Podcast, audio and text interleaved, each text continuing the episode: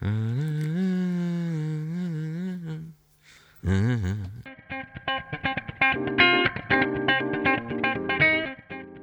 е тихо филма започва, подкаст за кино.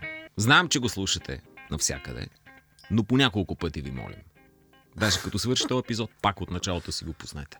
Направо аз предлагам да започнат от първия и да дават а, просто на... Без, на репит, на шафъл. На шафъл, да ги пуснат и те да си се въртят. се падне, това е. Те са надвремеви. Като кръстника са ни епизодите. Когато и да го пуснеш, се става. И отделно са предложения, на което не мога да се откаже. Точно така. 50 години ли кръстника прави? О, да! Премиерата. Половин век. О, да. Може да си представите? Са минали Това е- 50 години хора. 50 години. Би трябвало да бъде отпразнувано, особено в средите на, на мафията, ако са останали неинфилтрирани от агенти на федералното правителство, но би трябвало, понеже този филм ние го харесваме, но те как го харесват? Самите Wise Guys как харесват кръстника? Това е една съвсем различна история. За кръстника ще се говори, уважаеми слушатели.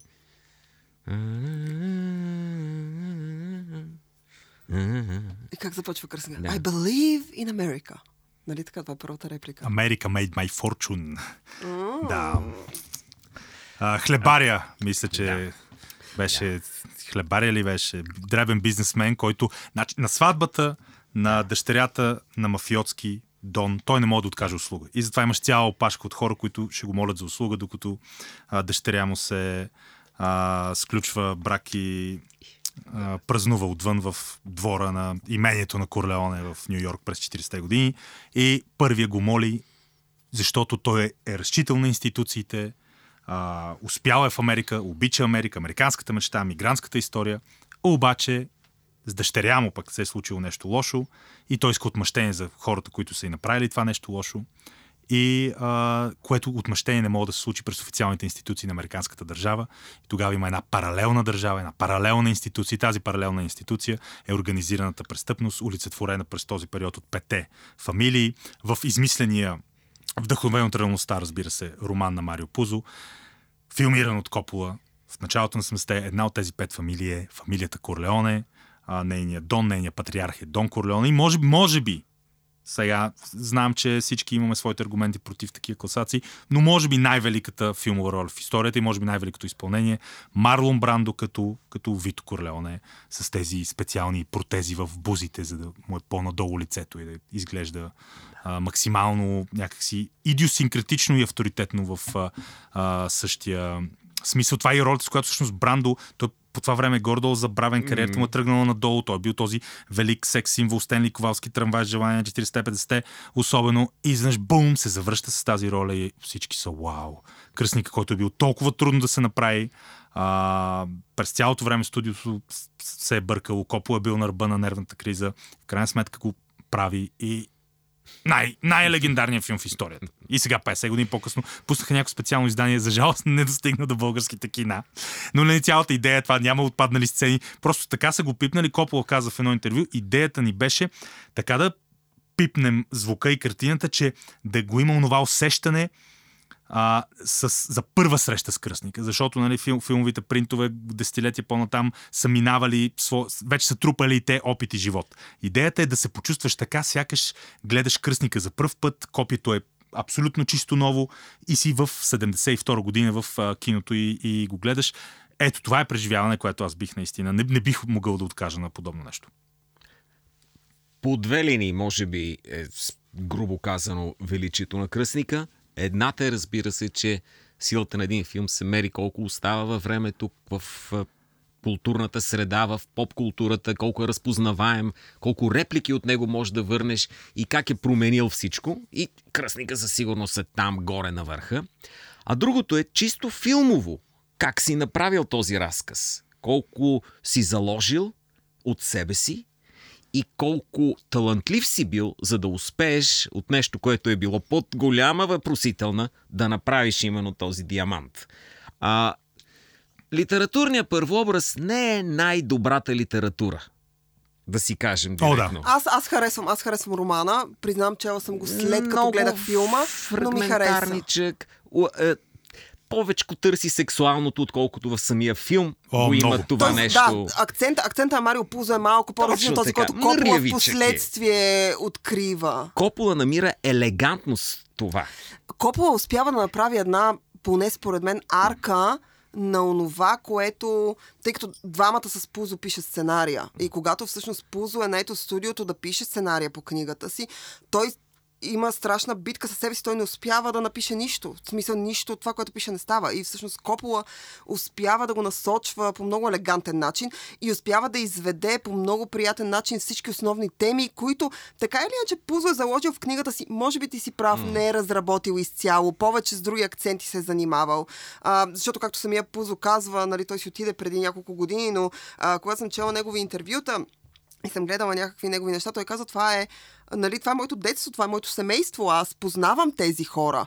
И това е нещо, в което той е живял, а, той е бил и когато го пише филм, а, а, книгата става хит, защото тя става хит и Paramount така я купуват, ам, той е изключително намразен от цялата италианска общност в а, Америка. Те го низвергват, казват, че той е предател, казват, че той ги представя в лоша светлина, казват, че той ги представя като мафиоти, а те всъщност са едни трудещи се люде, mm-hmm. добри хора, които пазят семействата си и правата си на тази голяма а, пишна така територия, каквато е Америка, нали, следвайки американската мечта.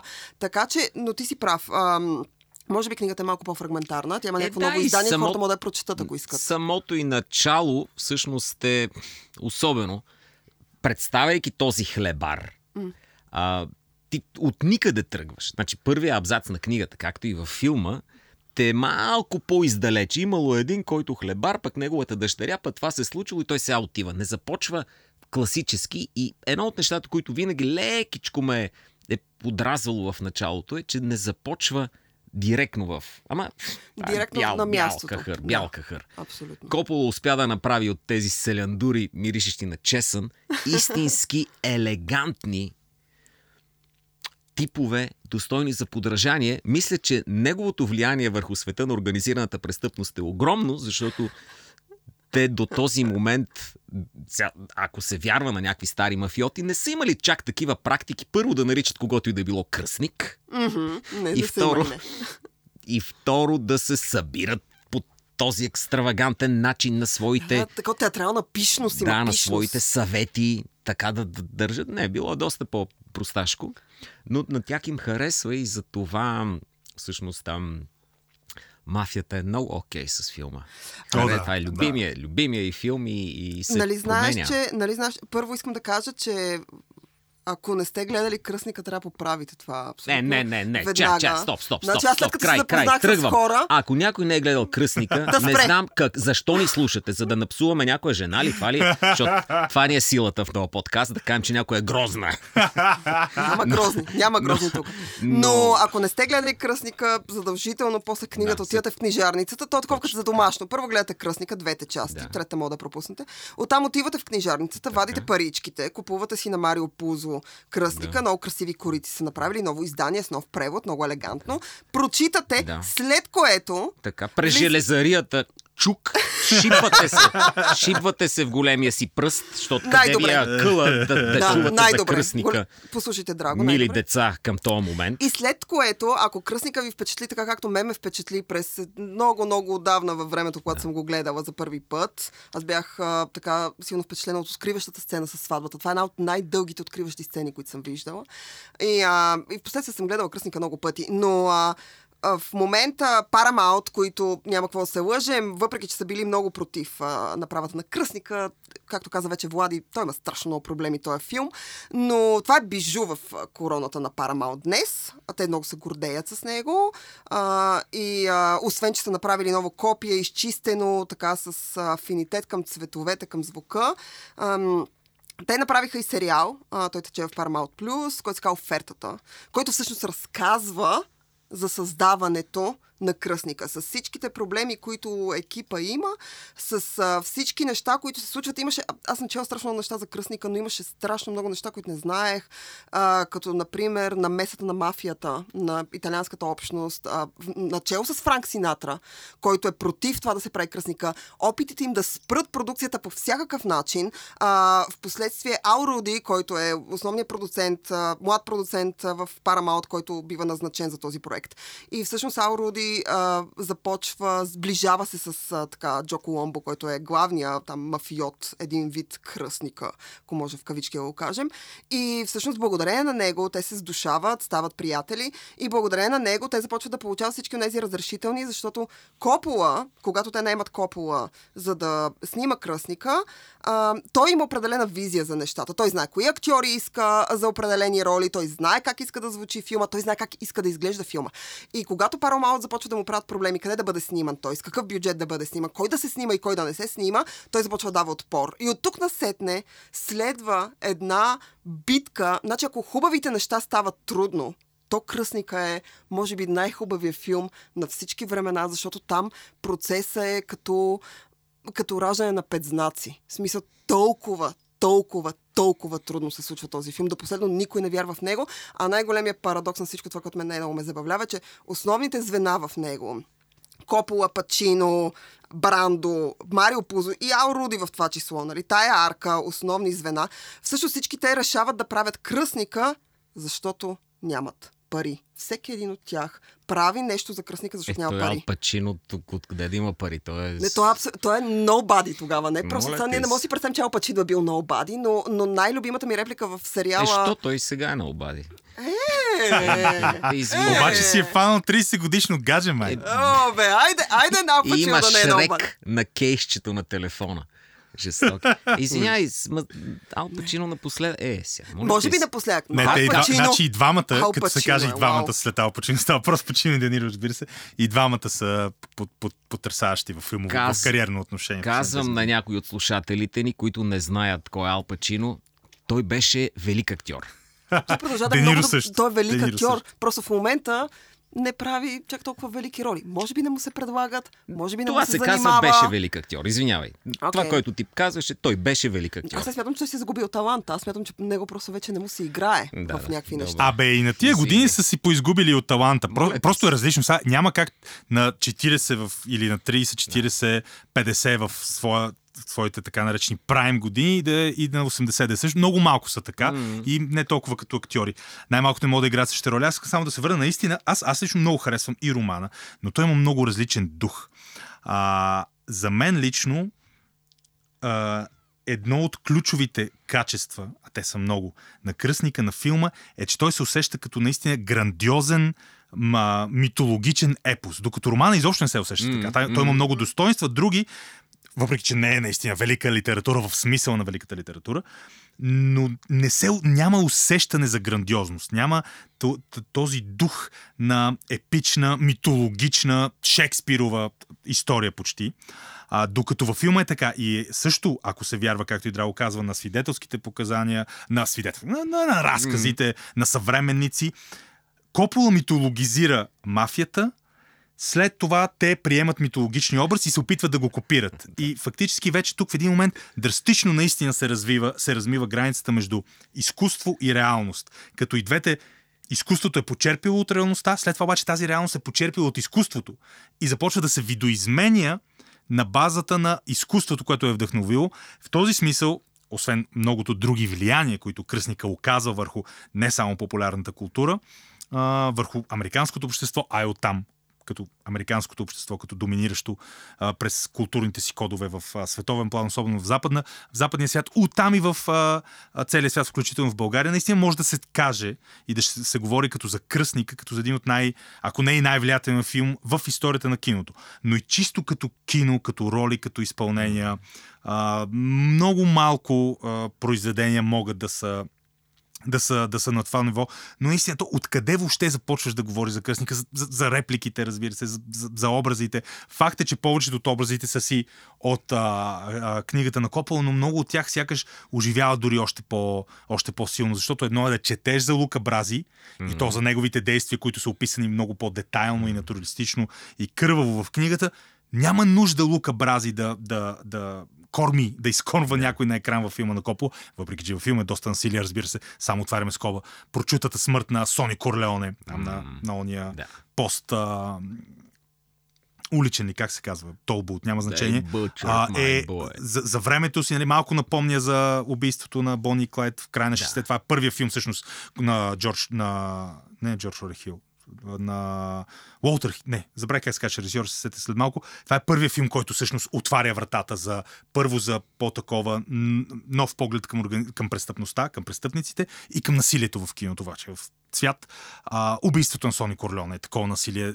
Преди това побоя над жената. Помня как Копола разказва, че те са гледали така наречените дейли, сцените, които са заснети и процентите са казали, няма драма, няма, няма екшен, няма, няма насилие, какво правиш, какво е това, то филм е скучен.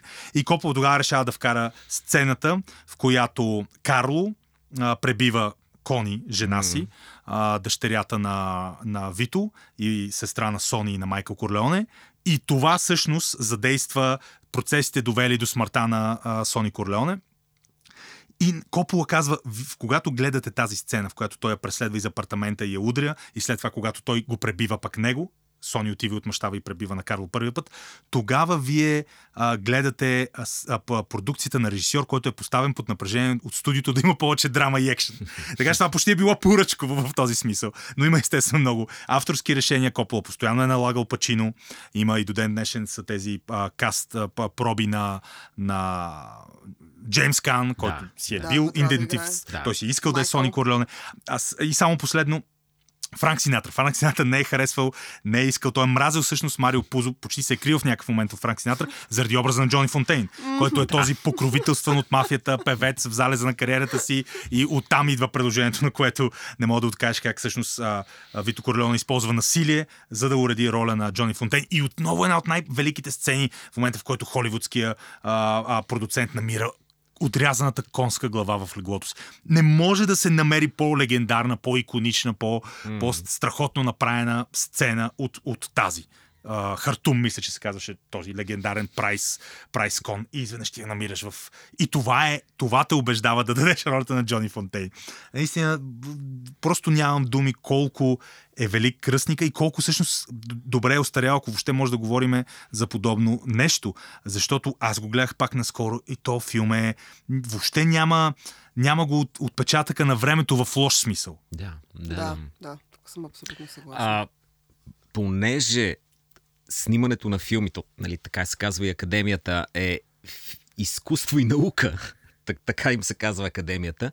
А, колкото повече се развива технологически киното, толкова повече занемарява обикновените психологически трикове, да. които през 70-те ползва. Да, там Копола, Лука също, това поколение експериментира много с лещи, с осветление, с ам, далечина, монтажни трикове. монтажни трикове, но не може да достигне възмож... възможностите, които ден днешен имат режисьорите и затова те малко занемаряват разказа на хора. Тоест от към кадри имаме по-малко качество за сметка на технически визуални стимуланти на екран. И в този смисъл кръстника пази този хубав баланс да разказва персонажите си, но да ги разказва силно психологически.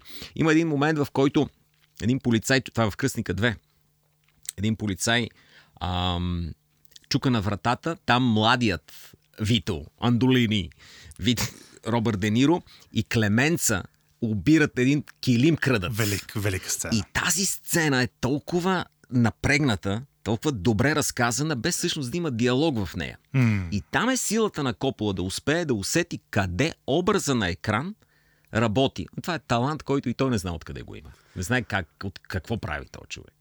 Аз това, което Та... харесвам... А, извинявай, се, Не, не, това иска да кажа, че, че за това не може да устарее този филм. Освен темите и, и великите от днешна гледна точка легендарни актьори, които по това време са били спорни избори, честно казано. Абсолютно не са били легендарни, с изключение на Брандо. Да, с изключение на Брандо. Та... Който е бил спорен заради това, че има проблеми да. буквално в предходните години. Точно така, да. да като... та, та, там е, там е, е силата на, на, на този филм.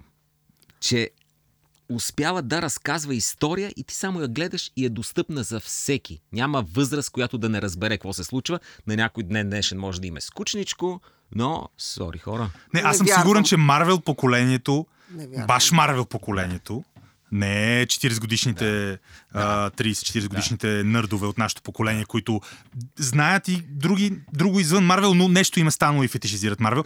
Точно Марвел поколението няма да мога да хареса кръстника, няма да го разбереш, им е много бавно. Така че наистина, от една страна аз смятам, че това е универсален шедьовър, но за жалост аз се съмнявам, че на голяма част от съвременните поколения ще им хареса и то не защото проблема е в филм, проблема не е в кръстник, проблема е в, съжалявам, така, скапания вкус на модерното поколение. Абе, аз не мога да кажа дали на някой от модерното поколение няма да му хареса или не, не мога да преценя. Може би да, ще им се стори бавен.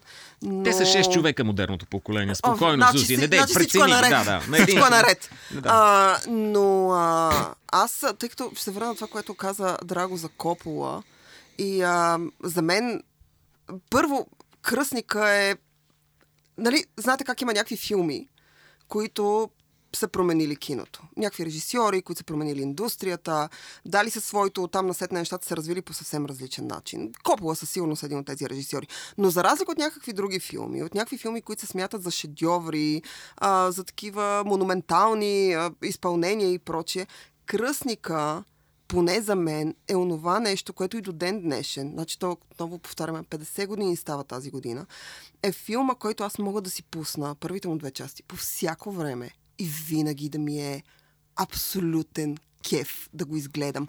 И сега, когато знам всички неща, защото аз съм чела за кръстника много неща през годините, нали как е направен, защо, какво, но сега като следя офертата на Paramount Plus и, а, и ми е и ми супер, супер интересно. Хора не може да си представите. Те са създали сериал, в който ви разказва за нещо, което ние знаем как свършва. Тоест ние знаем финала. Ние знаем какво ще стане с кръстника. Ние знаем кой ще го снима, кой ще играе, кой ще вземе награди, кой няма да вземе награди. Всички тези неща ние ги знаем. Това вече се е случило за нас. И, а, и въпреки това, те успяват да създадат напрежение от теб, нали, у мен, зрителя, дали нещо ще се случи. Едно, един от най-любимите ми моменти е когато Матю Гуд в ролята на главния продуцент на Paramount, шеф на Paramount, те му Франсис Форд Копола вече е наед, той ще снима филма, сценария е готов, нали, това се бави и така нататък. И Франсис Форд Копола казва за Майкъл Корлеон, аз към Ал Пачино. И те започват, увъртат, искат да каснат други актьори, стеле са някаква полемика. Накрая вече той много настояват, те говорят с Пачино и прочее и прочее. И в един момент вече Мачо го той с пяна на устата. Той крещи в истерия и казва, аз мразя Пачино. Пачино е лош актьор. Пачино не е лидинг мен. Той не става, той е нисък, той е грозен, той не е талантлив и всички тези неща. И това е поне за мен, той е като някакъв метакоментар на това, което се случва с Пачино в последствие, това, което се случва с Кръстника в последствие, защото студиото, освен че са за, с запор през цялото време, тях непрекъснато ги е страх, че те са дали страшно много пари за някаква книга, която е много хит в този момент. Нали, те са две книги хит и те са купили двете. Има ли са възможност да продадат тази книга за една доста солидна сума на друго студио, но са отказали? И, а, и сега вече започват да харчат тонове пари за направата на нещо, за което те не са сигурни, че в крайна сметка ще им донесе. А, защото най-странното е, че в корпоративния свят, в света, в който студията се управляват, нали, хо, ние тук всички говорим за изкуство, шедьоври, не знам си какво си, но в мига, в който това се случва, за тях е важно дали този филм ще изкара пари, а не дали той ще шедьовър след 50 години тук Влади, Зузи и Драго ще го обсъждат. В смисъл, тях не ги, не ги брига това в е, този малко момент. ги брига. Малко само. Значи, аз мятам, че това е следствие. В последствие, когато когато това се Да. случва и, а, и а, когато те казват, че искат а, Брандо, нали, Франсис Форд Копола казва, Брандо би бил чудесен за Дон Вито Корлеоне и те му казват Брандо в никакъв случай. Той е скъп, той е труден за работа. Освен това, Брандо, нали, Влади вече каза, че Брандо в този момент не е в най-големия пик на кариерата, не е правил много неща от дълго време, но освен всичко друго, Брандо е и млад за ролята на Дон Вито Корлеоне. Те, освен, че му слагат протези, за да може той да изглежда, нали, по... Той трябва да изглежда по-възрастен, защото той е на възрастта. Сега, Пачино, а, а, Джимми Кан, нали, те са по-млади от него, но не много по-млади. Тоест той не може да играе техен баща. И, Трябва да а, е състарен. Да, да, той е състарен, за да може да играе а, нали, Дон Вито Корлеоне. И аз винаги съм го казвал, ще продължавам да го твърдя. За мен Марлон Брандо, какъвто и да е той, някакъв абсолютно откачалник, човека психически не е бил добре. Това за мен продължава да е един от най-великите актьори, които Америка е произвеждала. Каквото и да съм гледала с Брандо, той е величествен. Той е mm. величествен. В смисъл, аз страшно много харесвам. Yeah. Страшно много харесвам в ролята yeah. на Дон Вито Корлеоне. И просто ми е...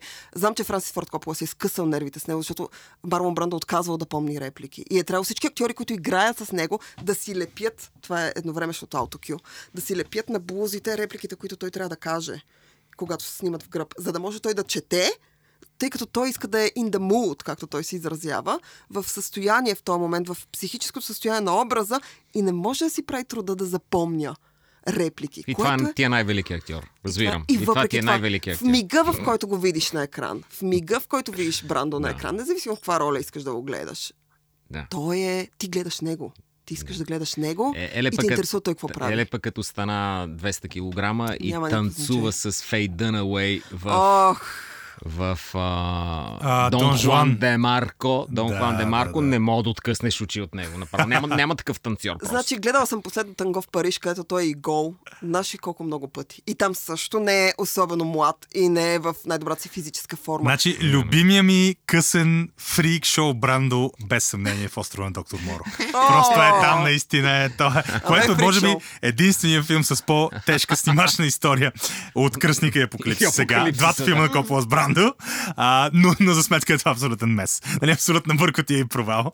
Но да, факт е, че Копола си изкъса с нервите с Брандо, но след това пак, пак го вика за Апокалипсис. Сега отново да си изкъса още повече Аз смятам, че, аз смятам, че Копола е някакъв вид мазохист. Защото когато той прави, нали, кръстника, да, в последствие прави апокалипсис сега, и отново с Брандо, и предвид всички проблеми, които Копола има, и аз си казвам, добре, бе, нали, чудейки се сега, нали, минало много време, но си казвам, добре, бе, какъв, смисъл, си някакъв откровен мазохист да го направиш това. Смисъл, той наистина ти е скъсал нервите.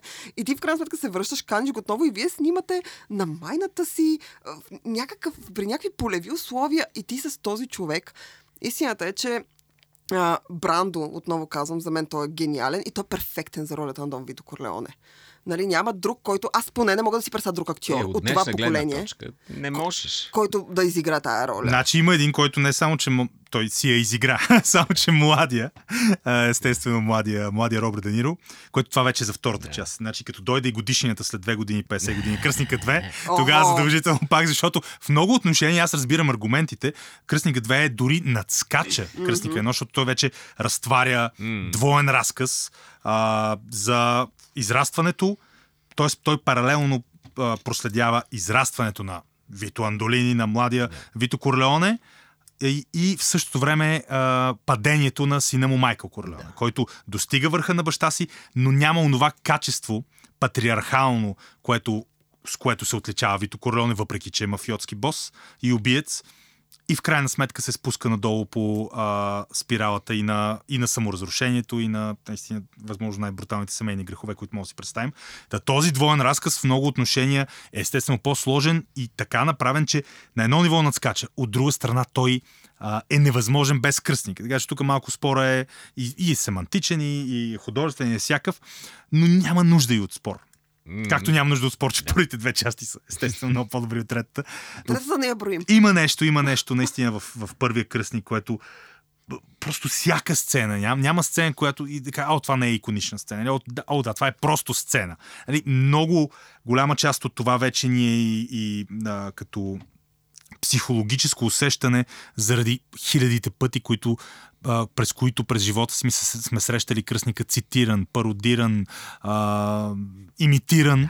И, и тук вече ние имаме кръстника и затова и 50 години кръстник. И когато се казва, защото много филми навършват определени години, но те в тези години нямат чак такъв живот, какъвто има кръстник. Това наистина е 50 години кръстник. 50 години, в които кръстника, така влиянието му и дори в днешната наистина абсолютно идиотска Марвел, сменяме цвета на персонажите в средновековна Европа епоха, дори и в тази идиотска културна епоха има място за кръстника.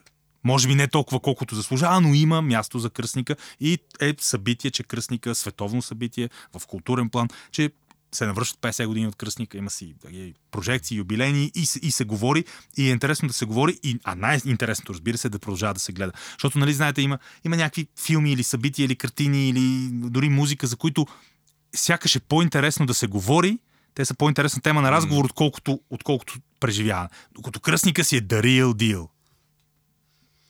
Аз съм за Дарил Дил. Аз обичам да гледам кръстника. И даже сега след нашия подкаст ще се прибера и ще си го пусна отново. Не знам как ще издържа 4 часа, О, но... Преди ще... няколко месеца си го изгледах пак за пореден път. О, да. Но той е нито тежи, нито се усеща по някакъв начин устарял, нито те напряга, mm-hmm. за да си каже, вау, не мога да гледам толкова често кръстника.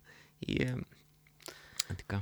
Не, аз Като, Като... като спагетите, като пастата е. Мога всеки ден да я ям. Значи, виж сега, на мен пасата ми се лепи на газа, докато кръстника ме кара се чувствам добре, така че, често казвам, предпочитам кръстника. Но, но, искам да ви кажа, искам да ви, първо искам да препоръчам на всички да гледат кръстника отново, на тези, които не са го гледали, да го гледат веднага. Е, да ви препоръчам да, да видите, освен това сериал офертата на вас, момчета. Имам един много любим момент. Отново ви казвам. И а, къде имаш Paramount Plus, бе? Къде, откъде е да намери? Значи, значи има, аз имам своите източници. Еми, имаш своите? своите начини. Но ще ти изпратя един от моите източници. Еми, изпрати ми до вас, за да гледаш Добре. и ти офертата и да си го обсъждаме Еми, след това. добре.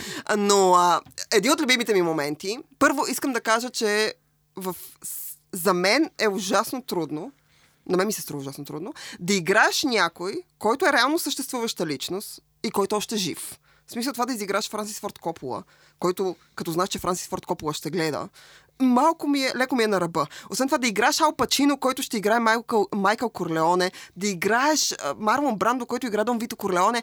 Целият сериал има някакви мета коментари, някакви безумни неща.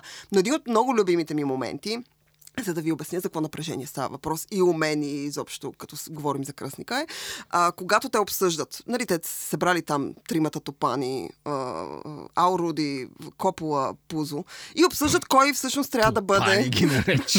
Са Току-що тупани. ги нарече Ами, тупани. какво се прави? Това е мило обращение Е, към мъж. де. Но а, те се събрали тримата и обсъждат кой да бъде Дон Вито Корлеоне не могат да стигнат до консенсус.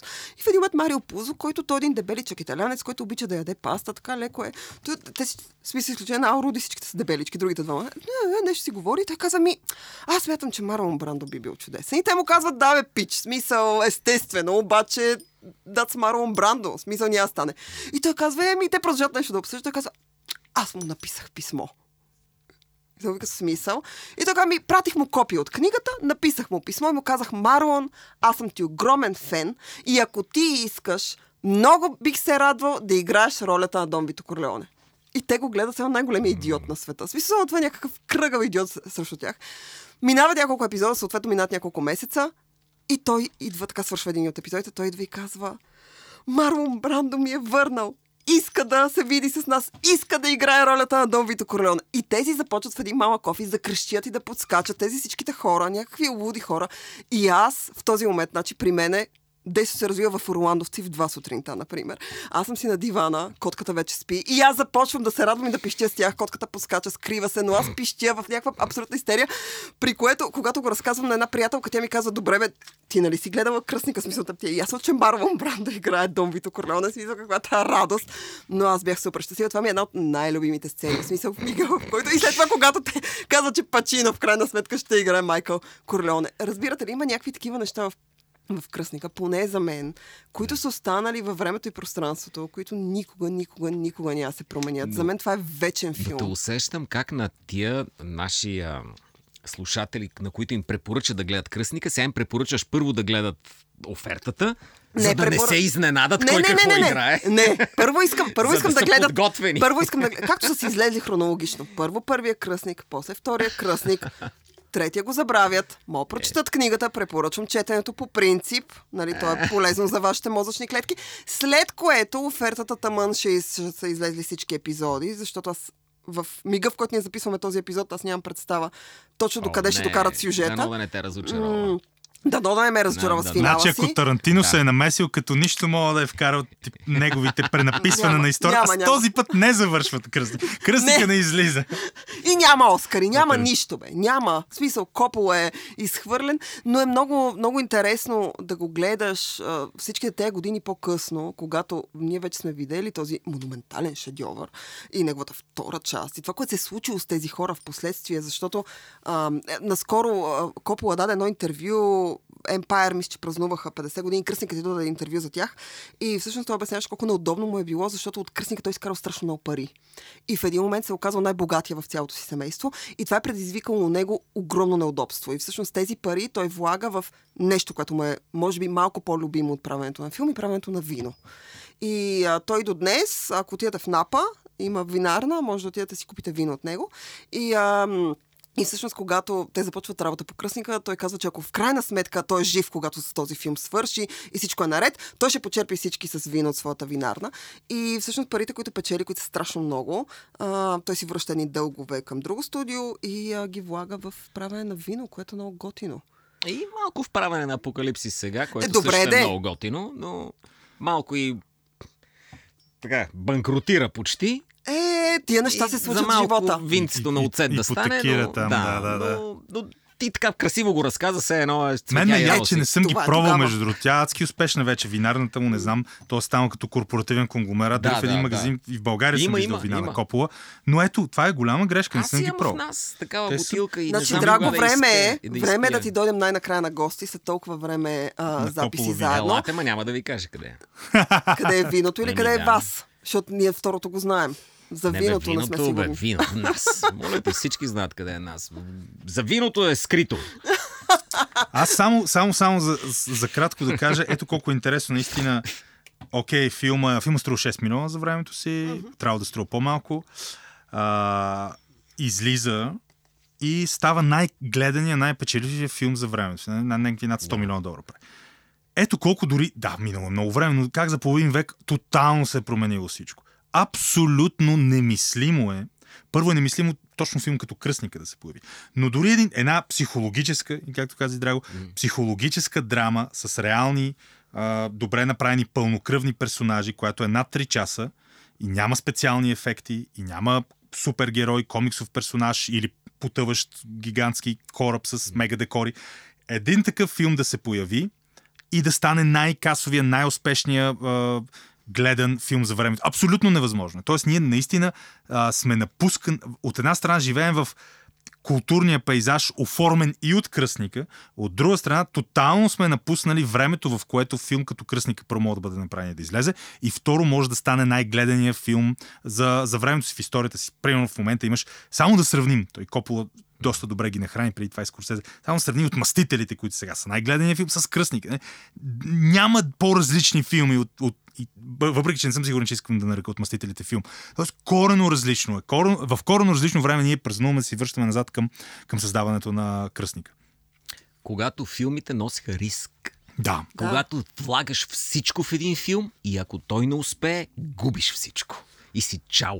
И такива бяха 70-те години. Сега студията не искат риск и затова Никакъв. залагат на сигурно. Много Абсолютно. пари вкарват, коефициента има Да, добър да, и да. после много пари връщат, но няма никакъв риск. Дори да има провал, някой от тия неща е мъничък провал на фона на уния огромни провали, които са тежали като възможност. Еми, реално Маржовете тогава... са изчислени. Да. А, реално тогава кръстника е бил риск за, за тях и нали, нещата, кои, парите, които те вложат за тях 6 милиона са някакви безбожна сума, която са вложили в този проект. Ужас. Като в начало бюджета нали, е 4 милиона, те добавят още 2, защото Копола иска още 2, тъй като снима, всички сцени са снимани в реална среда.